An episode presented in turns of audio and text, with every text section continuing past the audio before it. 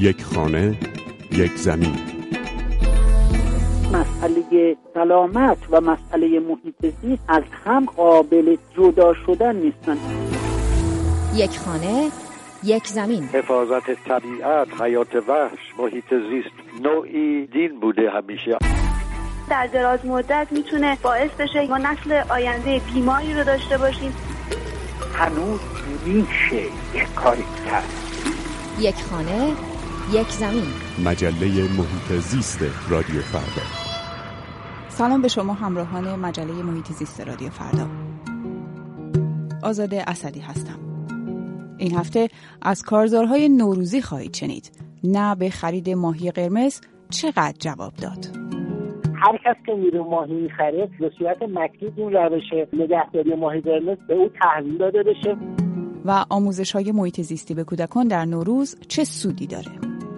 این نسل می‌تونه بر روی پدران خودش فشار بیاره برای اینکه اونها هم تبدیل به طرفداران محیط زیست بشن یک خانه یک زمین شبهای عید رسیده و بحث خریدن یا نخریدن ماهی قرمز دوباره داغ شده. ماهی قرمز کوچکی که سالهاست یکی از اعضا و اجزای ثابت سفره‌های هفسین ایرانی هاست، دغدغه این روزها و شبها بین دوستداران حیواناتی که با مهمان شدنش در بعضی از خانه ها عمرش کم و کمتر میشه. برای جلوگیری از مرگ این موجودات کوچک در تنگ آب در خانه این ماهی بارها به بیماری زایی متهم شد. بعد هم گفته شد اصلا بودن ماهی قرمز در هفسین سنت ایرانی نیست. مواردی که شاید زیاد اعتماد مردمی رو که در شوق چیدن سینهای هفت سین روز شماری می‌کردن جلب نکرده باشه و اونها رو برای حذف ماهی قرمز متقاعد نکرده باشه.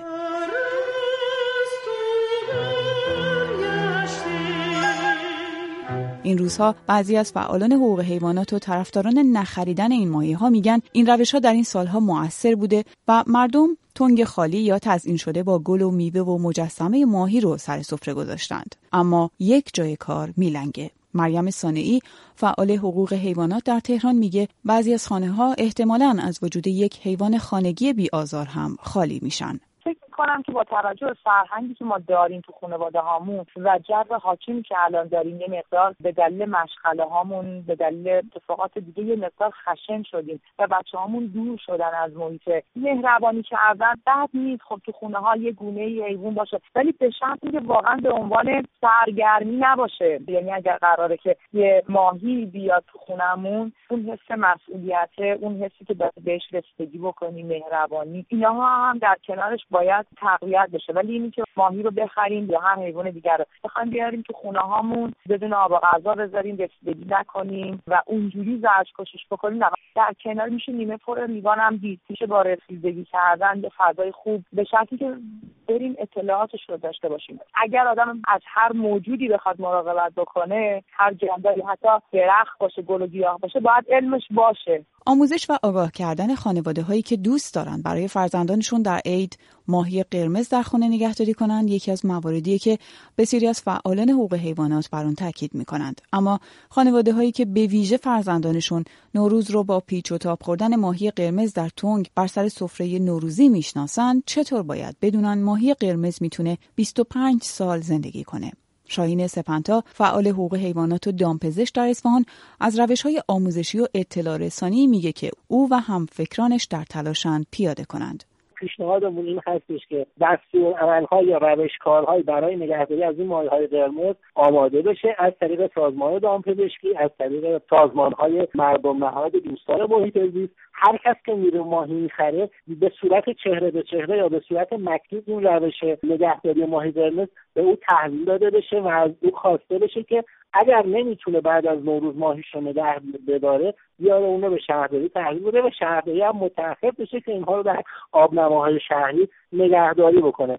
با همون آموزش ساده ای که مردم داده بشه بسیاری از تلفات این ماهی ها کم میشه. ماهی ها تنها موجوداتی نیستند که برای نخریدنشون در نوروز طیفهای مختلف زیست محیطی و مدافعان حیوانات هر سال بحث‌های تازه رو مطرح می کنند. امسال نوبت به سبزه عید هم رسید که بعضی از دوستداران طبیعت کاشت نهال رو به جای سبزه پیشنهاد کردند تا به گفته اونها از هدر رفتن حجم زیادی گندم و عدس و آب جلوگیری بشه. بر این اساس از مردم خواسته شده کاشت بذر رو جایگزین سبزه کنند و به جای دور ریختن سبزه ها در سیزدهمین روز از فروردین از نهالی نگهداری کنند که چند سال بعد تبدیل به یک درخت میشه. کارزار نوپا و تازه‌ای که میگه بذرهاش رو هم به دست مردم میرسونه اما هنوز مثل کارزار ماهی قرمز سالها زمان لازم داره تا پاسخگوی موافقها و مخالفها با حسب یکی دیگه از اجزای سفره هفت سین باشه.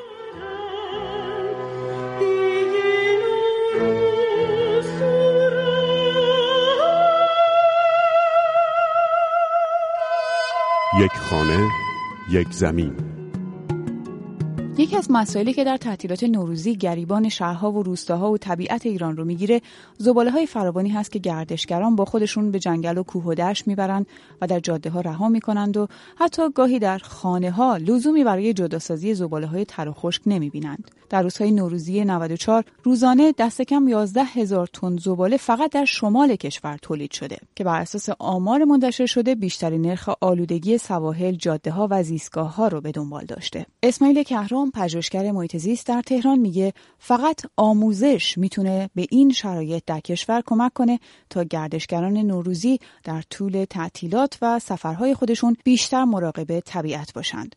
در زمینه آموزش در مورد تعطیلات عید یک کیف بسیار گسترده ای از مردم رو در بر می‌گیره.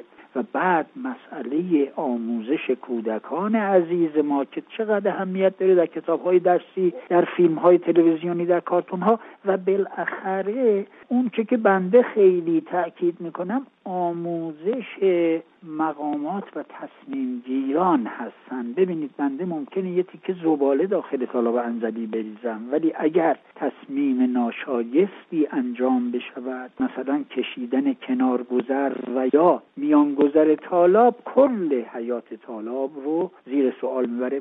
تلویزیون جمهوری اسلامی ایران اعلام کرده در برنامه های نوروزیش مستندها و مصاحبه ها و فیلم های متنوعی مرتبط با مراقبت از درختان و اطلاع رسانی در مورد آسیب های انسانی به جنگل ها و روش های از بین بردن محیط زندگی حیوانات در معرض خطر نابودی پخش می‌کنه. خبرگزاری صدا و سیما گزارش داده طیف وسیعی از این برنامه ها برای اطلاع رسانی و آموزش کودکان و نوجوانان در زمینه محیط زیسته. سعید پیوندی کارشناس مسائل مربوط به آموزش و جامعه شناس در پاریس از لزوم تربیت و آموزش کودکان و نوجوانان در این زمینه میگه. همونجوری که تجربه خیلی از کشورهای دنیا نشون میده حساس کردن و آگاه کردن بچه ها به مسائل زیست محیطی و رابطهشون با طبیعت با حیوانات با محیط زندگیشون یکی از مهمترین ورودی های تغییر جامعه در جهت احترام به محیط زیست و بهبود محیط زیست و فرهنگ محیط زیستی در دنیاست و همه جا به صورت بخش از آموزش در اومده و همینطور از طریق مشارکت بچه ها و از طریق نشون دادن عملی خیلی از موضوعات به بچه ها نه فقط از طریق درس های تئوریک. بعضی از پژوهشگران گفتند اتفاقا نوروز زمان مناسبی برای این دوره های آموزشی برای کودکان محسوب میشه. از ایدی دادن کتاب مرتبط به محیط زیست به بچه ها گرفته تا آموزش تفکیک زباله های تر و خشک و روش مراقبت از درختان و بوته ها در سیزده در و سفرهای جاده ای و بازی در طبیعت بدون آسیب رساندن به حیوانات. بچه ها می‌تونن خودشون معلم خانواده هاشون باشن.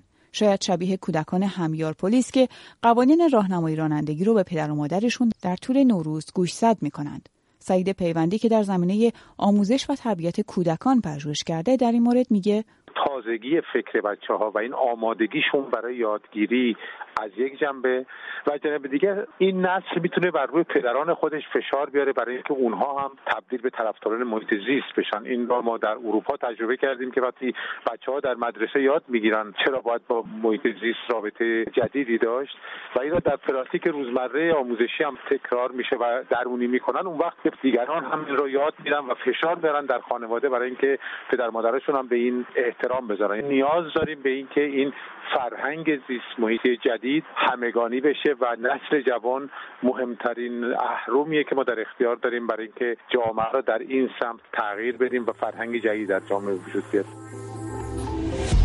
نظراتتون رو در مورد این دو موضوع برای ما بنویسید و بفرستید به نشانی زیست